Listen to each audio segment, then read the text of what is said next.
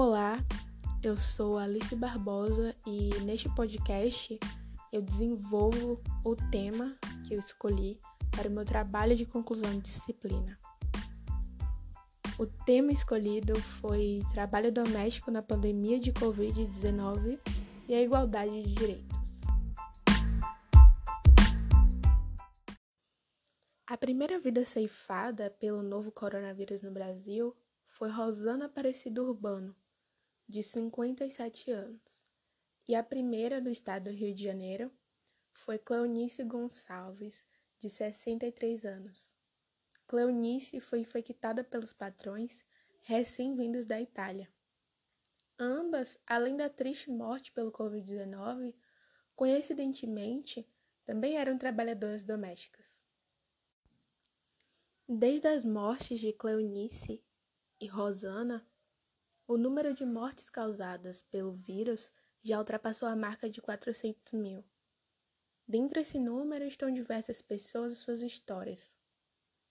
Assim como esse número, a desigualdade no país alargou-se de forma exponencial durante o atroz período pandêmico enfrentado no Brasil, onde se vivem crises sanitárias, políticas e econômicas simultaneamente. O fato da primeira vítima ser uma trabalhadora doméstica é intensamente simbólico. O trabalho doméstico no Brasil trata-se de uma atividade altamente feminilizada e reflexo de um conjunto de desigualdades.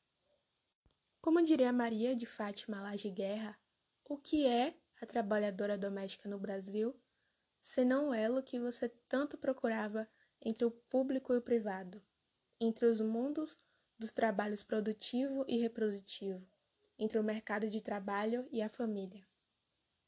De fato, a autora não está errada em afirmar que a trabalhadora doméstica é o elo entre o público e o privado. Dito isso, eu procuro entender a fronteira entre o público e o privado na nossa sociedade e como isto se correlaciona com o trato do trabalho doméstico e por que dessas trabalhadoras não terem conseguido se isolar, e como o fim do auxílio emergencial desassiste as mesmas, visto que, segundo o IBGE, o setor foi o segundo mais atingido no país. Inicialmente, eu devo pontuar que o serviço doméstico como um todo tem seus artifícios de dominação fundados juntamente com a formação da família monogâmica. A conseguinte divisão sexual do trabalho o aparecimento da propriedade privada. Isto visto, pode-se concluir que a sociedade e, consequentemente, o governo nascem das múltiplas necessidades dos indivíduos que só podem ser melhor atendidas em vida em sociedade. Pelo menos é o que acreditam os contratualistas, que, mesmo se desigualando em diversos pontos, todos concordam que os indivíduos estabeleceram regras a fim de coexistir em sociedade. Outro ponto no qual os contratualistas concordam é na existência de um estado de natureza. Neste estado, que seria anterior à vida em sociedade, os seres humanos não possuiriam a ideia de público e somente agiriam nos moldes do universo privado. Sem dúvidas, vivemos em uma sociedade onde a esfera pública é incumbida de diversos de deveres, tal como o monopólio legítimo do uso da força e tal como o papel de segurar os direitos e cumprimento dos deveres de cada cidadão. Entretanto, quando esse artifício não cumpre o seu papel, ou melhor, quando os direitos dos indivíduos não são garantidos, os mesmos recorrem às relações paralelas ao Estado. Utilizando um termo robesiano, o jus naturale é um direito de natureza, e esse direito ser a liberdade que cada um detém de fazer aquilo que lhe é conveniente para se preservar. Esse conceito não teria necessidade de ser acionado em uma sociedade atrelada a um contrato público. Porém, este contrato público não se faz cumprir da mesma forma em todos os microcosmos sociais existentes, sendo inevitável a existência de complexas associações que agem fora do Estado. O trabalho doméstico, falando de forma particular do Brasil, acontece de modo que representa grande parte das desigualdades que sustentam a estrutura social deste país. De acordo com o Plano Nacional por Amostra Domiciliar, o PNAD, a categoria é constituída por 92% de mulheres, sendo 68% delas negras.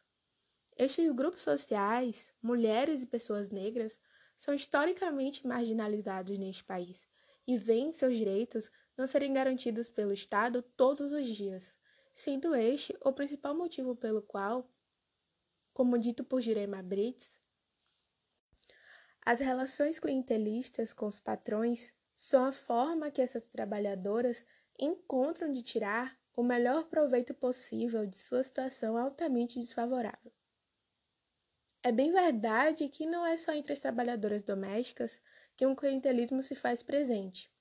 Há, culturalmente no Brasil, uma pressuposição popular de que tudo do âmbito político seja digno de desconfiança, enquanto os elos clientelistas, com quem quer que seja, são vistos de maneira mais digna a se depositar confiança. No caso das servidoras domésticas, lidar com os patrões de maneira personalista é a forma que as mesmas encontram de não enfrentarem maiores problemas. Primeiramente, lidam dessa forma logo mesmo na contratação. Segundo o IBGE, apenas 28,4% dessas mulheres possuem carteira assinada. Logicamente, é melhor ter um trabalho, mesmo que sem direitos garantidos legalmente, do que não ter nenhum. Depois, essa relação vai se estender para o vínculo com os patrões, e até mesmo depois do fim do vínculo empregatício, essas trabalhadoras vão preferir não denunciar possíveis abusos na justiça. Brites fala em uma passagem de seu texto Clientelismo, Cidadania e Serviço Doméstico que, se na maioria das vezes os mais fracos não usam o enfrentamento direto ou práticas organizadas de relação à dominação, não é por concordarem passivamente com o sistema, é pelo contrário, justamente porque tais estratégias seriam relativamente ineficazes, se não inúteis ou até suicidas. Daí o ponto. As trabalhadoras domésticas encontram-se atreladas ao personalismo, pois nesta complexa e profunda relação deduzem que seja possível negociar algo que estão convictas que não conseguiriam em mecanismos jurídicos. Deixando aqui uma reflexão rossoniana, que seria o mais forte nunca é bastante forte para ser sempre o Senhor, se não transformar sua força em direito e obediência em dever. Pensando também a respeito, as afirmações de Burke aceita de dignidade e honra podem contextualizar, mesmo que de modo anacrônico, o fato de ofícios, como das empregadas domésticas, serem desassistidos pelo Estado. Para Burke, toda profissão é digna, todavia nem todas são honradas, sendo assim não possuiriam mérito suficiente para obter poder. Tendo em vista tudo isso, fica claro que as trabalhadoras domésticas estão inseridas em relações personalistas e clientelistas devido ao Estado não assisti-las de forma eficaz e legítima. Atentando ao cenário pandêmico no Brasil, estes vínculos sociais fizeram ficar evidente o cerco no qual essas mulheres estão envolvidas, sem ter a quem recorrer verdadeiramente. Enquanto em março de 2020, os demais trabalhadores estavam sendo dispensados do serviço para cumprir isolamento. Diversas dessas trabalhadoras foram impedidas de irem para suas casas. Segundo o Ministério Público do Trabalho, as denúncias de abusos aumentaram. Entretanto, o próprio Ministério reconhece que esse número é menor do que a realidade, justamente porque as relações que essas mulheres se encontram faz com que as mesmas não denunciem. O medo do desemprego faz com que essas mulheres aceitem as condições abusivas impostas pelos patrões. O discurso de é para a segurança de todos, inclusive a dela, ela permanecer aqui em casa, traz à tona uma narrativa que não se extinguiu com a assinatura de um documento em 13 de maio de 1888. A lógica utilizada por famílias brancas no fim do século XIX para manter mulheres negras ex-escravizadas em suas casas e responsáveis por todo o serviço doméstico, sem serem remuneradas por isso, dizendo que seria em troca do favor que lhe faziam de dar um teto e alimentação precária? Essa lógica é a raiz da lógica utilizada hoje pelos patrões que privam suas empregadas de voltarem às suas casas e se isolarem com suas famílias. Em entrevista para Gênero e Número, a presidenta da Federação Nacional das Trabalhadoras Domésticas, Luísa Batista, afirmou o seguinte: Há um grupo das que não foram demitidas e procuraram o sindicato porque estão vendo seus direitos violados. Se sentem muito sobrecarregadas com tarefas que agora são obrigadas a acumular, com carga horária maior, porque muitas foram praticamente obrigadas a permanecer no local de trabalho, sem ir para casa. Entende o que está acontecendo? Em vez de liberarem as trabalhadoras, muitos empregadores exigiram que elas permanecessem no local de trabalho, sem ver a família, inclusive.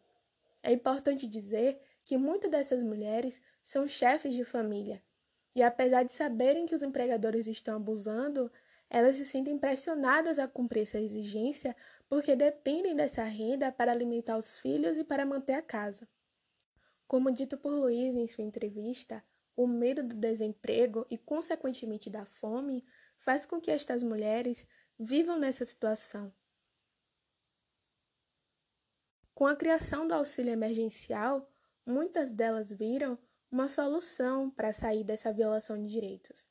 Segundo a Fundação Getúlio Vargas, a categoria foi a segunda mais beneficiada pelo auxílio, e com seu fim foi consequentemente a segunda mais impactada. Como dito aqui, essas trabalhadoras são reflexo da sociedade escravista brasileira e precisam urgentemente de políticas públicas voltadas para a categoria, pois, como apresentado, essas trabalhadoras não estão envolvidas somente em relações de patrão-empregado, que são resolvidas na justiça caso sofram algum abuso. Essas mulheres estão na base da nossa sociedade e revelam o quão caótica é a situação social que nos encontramos.